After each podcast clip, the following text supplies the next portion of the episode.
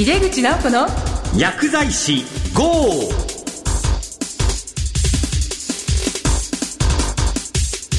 こんばんは。帝京編成大学の井出口直子です。メリークリスマス。今日はクリスマスですね、えー毎月第2第4水曜日夜8時40分から放送しています。井出口直子の薬剤師号は薬剤師や薬学生などに役立つ最先端情報をお届けし薬剤師を応援してまいります。さて今月は11月16日土曜日に帝京平成大学中野キャンパスの学園祭で行いました公開録音の模様を前編後編に分けてお送りしています。ゲストはエッセイストの岸本陽子さんと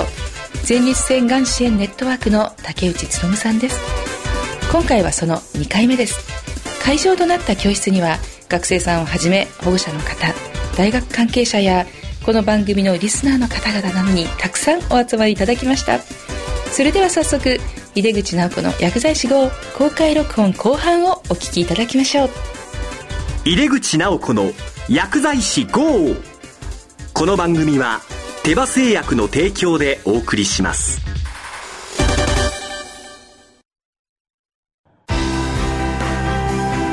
医薬品業界を牽引し続けるグローバルカンパニーテバ新薬ジェネリックを開発製造するハイブリッド企業です。患者さんの笑顔を大切にする薬剤師の皆さんと。これまでもこれからも手羽製薬。井出口直子の薬剤師 GO! こんにちは。帝京平成大学薬学部の井出口直子です。え今日は帝京平成大学中野キャンパスの学園祭で、えこちらの公開録音の方をやっております。306教室からお送りしています。普段はあの授業に使っている教室なんですけども、まあ、とてもこう最高のいい、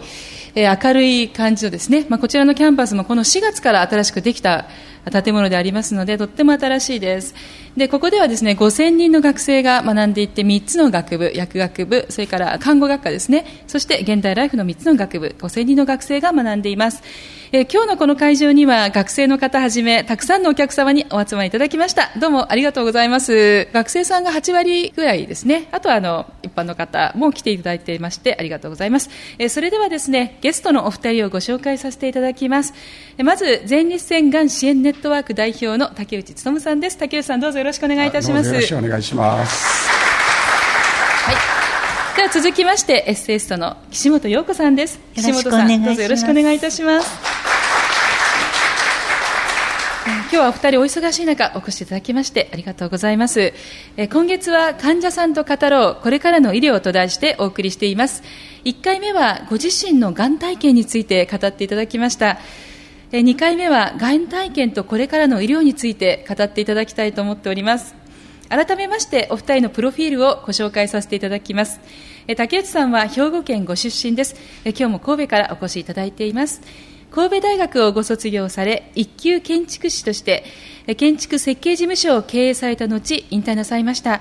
えーまあ、引退なさったのはがんがきっかけになるんでしょうか？がんもかなり影響はしてますね。はい。続きましてエッセイストの岸本陽子さんです。え岸本さんは神奈川県鎌倉市生まれ東京大学教養学部をご卒業後旅や日常生活をテーマにされたエッセイを数多く発表されています。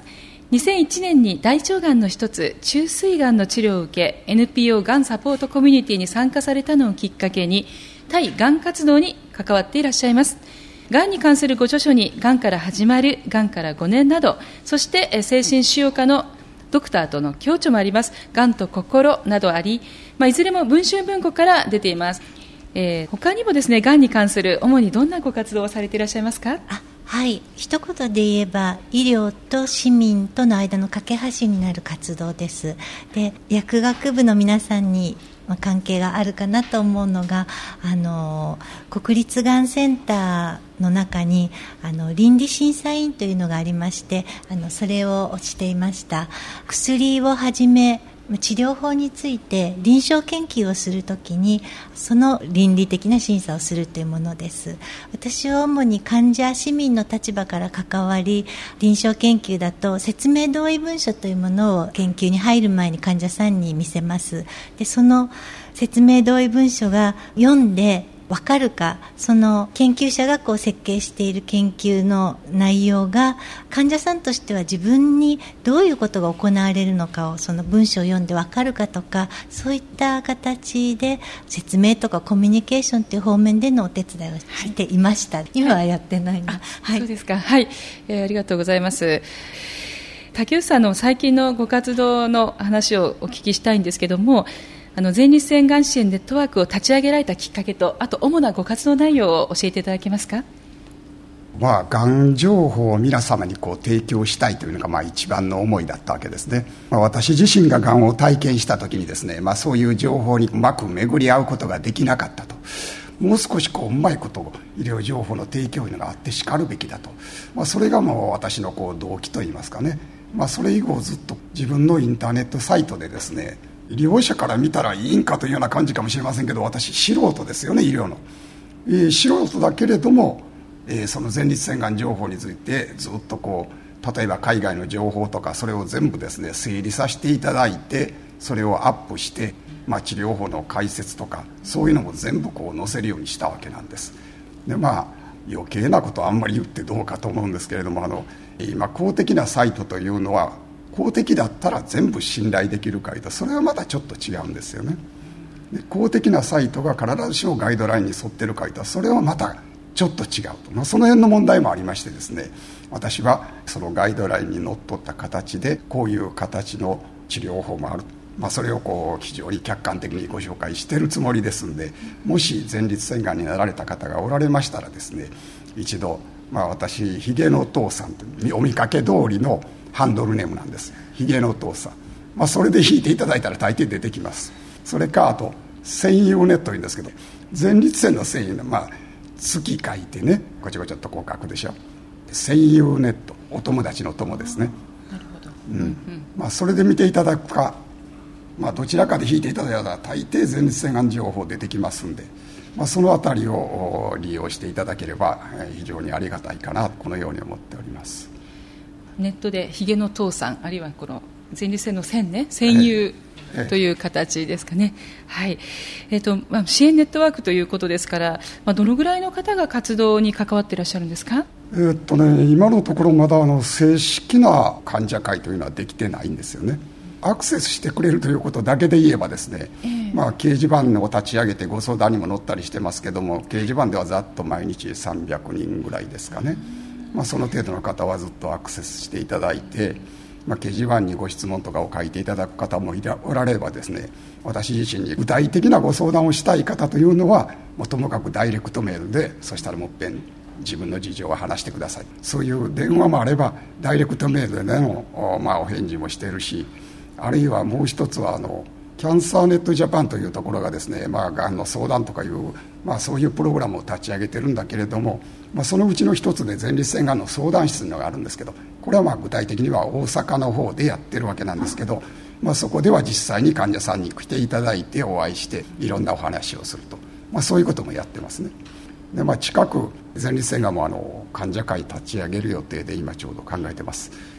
乳がんは患者会ものすごく多くて華やかなんですけど前立腺がんというのは実際のところの患者数というのは乳がんの方よりほんの少し多いんですよね。大方19万人おるんですけど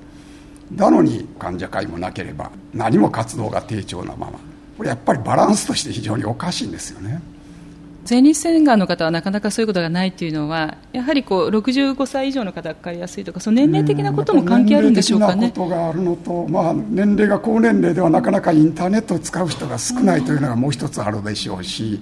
それから乳がんというのは割とどう言いますかねこう女性の体の表に現れる結構シンボリックな場所じゃないですかでも男性の前立腺がんはですねこれ体の奥の方で取ろうと手術しようと何しようとこう外からはよう分からんわけですよね。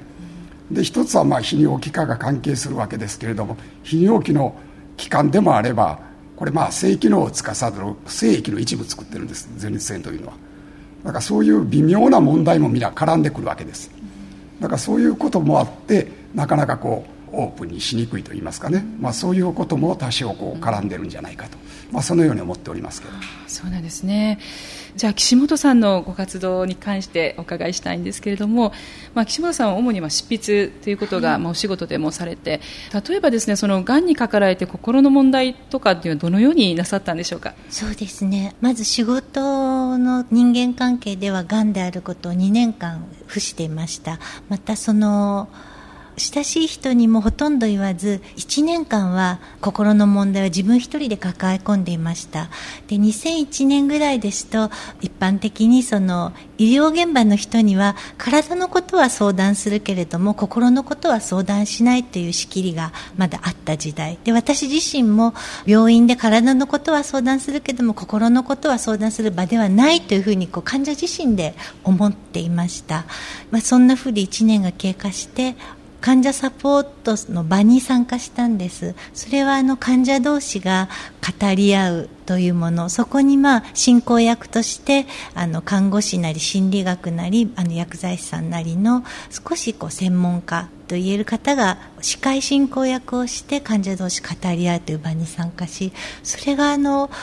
自分はがんでこういうことを思っていて死についてこう考えていてとかそういうことを話す初めての場でした。それはすごくあるのとないのでは違ったなと思いますね。そうですね、うん、悩まない方はいらっしゃらないと思うんですよね。でそれを話せるかどうかっていう心を許せてっていう場があるかないか随分違いますね、ね、話したからって別に問題が解決するとか、うん、その再発リスクが下がるわけではないんですけれどもその問題を解決直接はしない再発リスクを直接は下げないけれどもストレスは緩和するということは必ず私は言えると思います。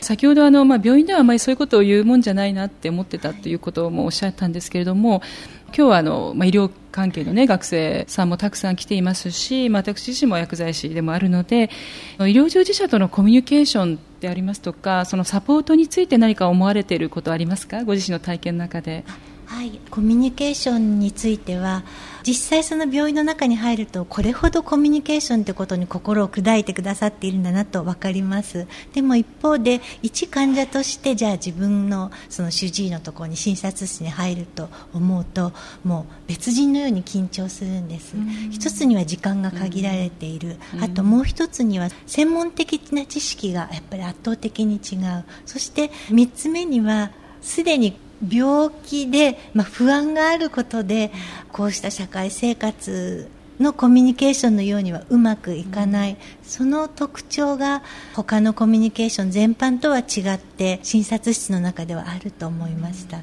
でまあなんとかそれを違いを克服しようとしていくつか工夫はしていました。例えば診察室に入るとき自分から「こんにちは」と言って第一声を発して自分のちょっと肩の力を抜くとか、あと質問がうまくしきれなさそうなことはメモを用意しておくとかいろんな工夫はしていました。はい、ありがとうございます。あの岸本さんのエッセイの中にもあの診察室でね、あの変わりはないですか、はい とかあの薬は一緒です、はいっていうことで、まあ、出てきたときにあれもっとなんで普通にできないのかなっていうようなくだりがあったんですけども、まあ、岸本さんもそう思われているということはおそらく多くの患者さんが、ね、同じような思いをその病院の中ではちょっと何か遠慮してしまったりとか普通のコミュニケーションの変わっちゃうようなところがあるのかもしれないですよね。竹内さんはいかがですか？その医療従事者とか病院の中でのコミュニケーションに関して。あのお医者さんとの付き合いでもですね、まあ、こうよほど期間が経ってお互いちょっと慣れてくると別なんですけれどもね、うん、普通の場合にはですねまあ、どっちかいうとですね、まあ、極端な例を言えばある程度こっち予習して分かっているようなことでもですねそこは知ってるとかいらんことは言わんわけですわな。患者としては特に我々みたいなそこそこの年代だったら皆先生の前行ったらとりあえず聞いとくと、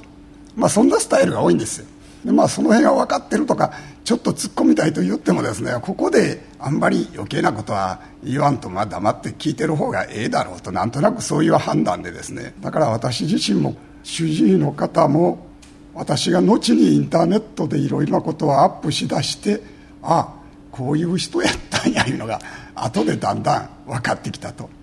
まあそんな状況でしょうかね。本当は患者さん皆一人一人いろんな考えを実はお持ちやないかなと、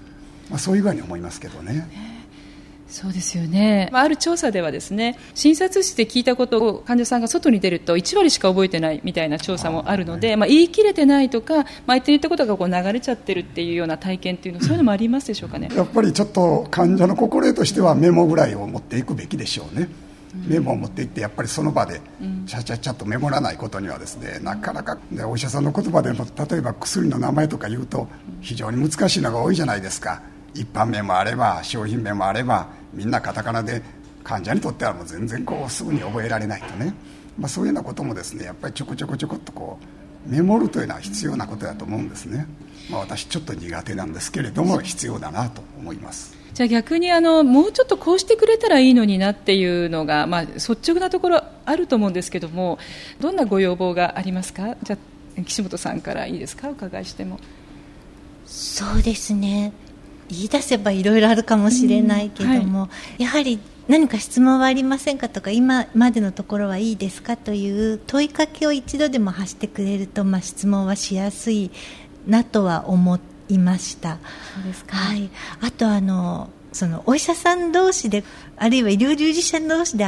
回るなんかこう診療情報ありますよね、えー、あれを一緒に読めたらどんなにこうあのなんていうか、うん。理解が一緒にできるのになっても目の前で紙が回ってるのに、なんか封がしてあったりファイルがしてあったりして読めない。それはなんかもったいないなと。それを活用すれば新たになんか書いてくださいっていうのではなくて事務量を増やさずに共有できるのになっていうのは思いますね。そうですよね、はい、あのなんか専門用語で書かれた、ね、例えばカルテでありますとかねそういうものがこう行き来するんですけども患者さんと医療従事者が一緒に見ながらできたらねそういうのコンコーダンスとこう言ってるんですけども共同でね一緒に、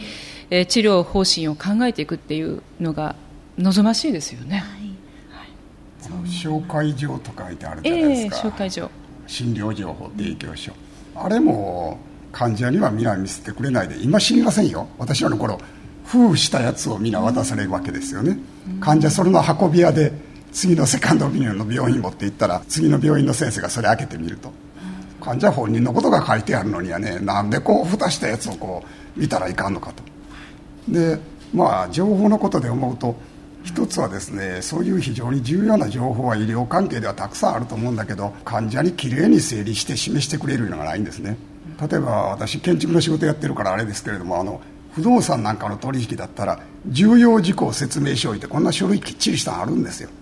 でそれにはですねこれ土地にある歌詞がついてるいろんなことは全部取引上不利なことでもみんな書いておかないことには契約が無効になってしまうと。そういうような情報なんですけれどもそういうような仕組みが全然医療にはないですよね。だからそういうことをきっちり患者に不利になること有利になることいろんな情報はですねやっぱりこうメモって正式な書類でなくてもいいけれども少なくとも形にして渡すと、まあ、それは必要なことじゃないかなと思ってます。ね、あとあの感じるのがその、はい、患者は病院の中でいろんなこう医療従事者の方と接して、うん、あのドクターのほか技師の方あの薬剤師さん看護師さんでドクターから受けた説明の確認を別のその職種の方にするっていう場面って結構あるんですね。先生がこの薬で何回って言ったけれどもこれでいいんですよねって言ってて確認をしたり、はい、その時に微妙に情報が違ったりするんですね。でそのどこの時点で情報が食い違っているのかわからないので、ええ、なんかそこを確認するのに病院の中で頭ばっかり下げてるなっていう思いがあるんです。ですのであの違う職種の間で、まあ、すごく忙しいとは思うけどこう情報が本当に共有されているとどの職種の人にもこう同じことが確認できていいなというのは、うん、本当にこうさまつなことですけれどもすごく感じます。そうですね、職種によって説明が違うとあれって不安になりますよね。はいそうですか。もう今ねチーム医療はもう国としてはもうどんどん推進で今薬剤師もすごくそのチーム医療に参画するためにまあいろんな努力をしているんですけども、まあ、重要なのはその情報の共有だとい。うところですよね、でそれでその情報の共有をとっても、まあ、各専門職種のちょっと目線の置き方が違いますから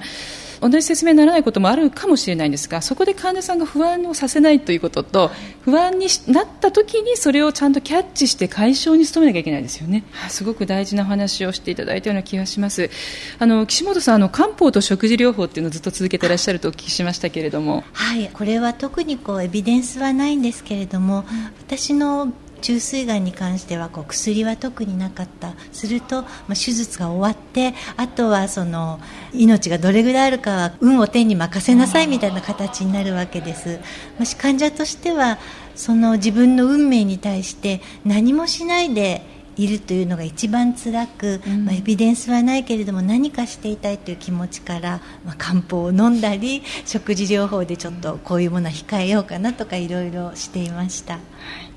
そうですか。あの今あの岸本さんのお話でやはり患者さんは何かしていたいなっていう心理ってあると思うんですよね。でそれをやっ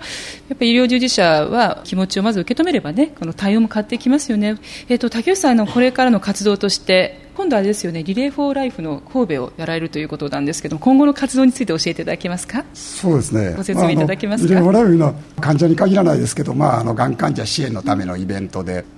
基本的にはですね一昼夜ずっとこう費やして皆トラックとかを歩きながらですねえー、いろいろ語り合うと。で患者同士ではお互いこうずっとこう励まし合いながら。でその患者を支えるために、まあ、そこで一緒に講演活動をやったり禁煙の啓発をやったりまあ、そういうようなことがずっとですねほぼ約24時間永遠と続くというそういうイベントなんですけれども、まあ、あの若い方にも非常にたくさん出ていただきたいなと思うんで日本中でも順番にこう広がってはおるんですけど、まあ、私は今度来年新しくですね神戸で、えー、リレー・フォー・ライフのまた一つ開催したいなということで今ちょっとそれの準備にずっと動いているところですね。でやりたいことがいろいろありましてそのリレー・フォ・ライフをしたいいうこと。それから前立腺がんの患者会というのがいまだにずっとないままなので、まあ、やっぱりもう私口火切らない仕方がないかな、まあ、そういうことで、えー、患者会を立ち上げるというのも同時にこれからやっていくと、まあ、そういうことをずっと考えています。はい。ありがとうございます。そのリレー・フォー・ライフというのは患者さんも、それから医療従事者も、それから学生さんとか、それ以外の方でも自由に参加できるものなんですよね。えー、どなたもですね。はい。なので機会がありましたら、ぜひ、まあ、そこでまたさまざまな考えが広がる、輪が広がるかと思います。えー、ありがとうございました。えっ、と、今月はあの、帝京平成大学から公開録音でお送りいたしました。最後にですね、ちょっと会場の学生さんに今回の番組を聞いて、まあ、どんな医療従事者になりたいのかというのをちょっと聞いてみたいと思います。こちらの方ょっとマイクを向けていきたいと思うんですけれども、じゃあ、前の方、はい、どうぞ。私は薬学部の6年なのですが、もう実習を経験して、直接患者さんと接してきた機会が数多くあったのですが、僕個人としては MR になるので、その実習を経て、薬学部を出て、それから MR になるので、患者さんのためにならないことやその活動は絶対にしないと患者さん思いの MR として活動していきたいと思っておりますえなかなか頼もしいですよね、まず製薬企業に就職するということなんですけどもね、えー、企業であっても、その先にあるのは患者さんですからね、薬の先ですね、じゃあ、あの医療従事者になるんですよね、えっと、私は薬学部の5年生です。えっと、先ほど岸本さんが患者になった時にそのどうしても何かしてたいというお話を聞いて私もそのやっぱり患者さんとして辛いというお話を聞いて何かしてあげたいなって思いまして、まあ、できればそういうちゃんと勉強して患者さんのためになれる薬剤師になりたいなと思いました。はいありがとうございます、えー、今回はあのゲストにがん体験とこれからの医療について語っていただきました、えー、今回のゲストは前立腺がん支援ネットワーク代表の竹内勉さん。そしてエッセイストの岸本陽子さんでした。竹内さんどうもありがとうございました。ありがとうございました。岸本さんどうもありがとうございました、ありがとうございます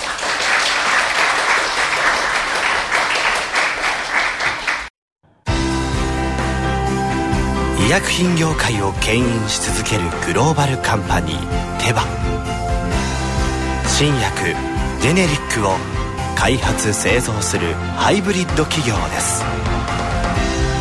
患者さんの笑顔を大切にする薬剤師の皆さんと。これまでもこれからも手羽製薬。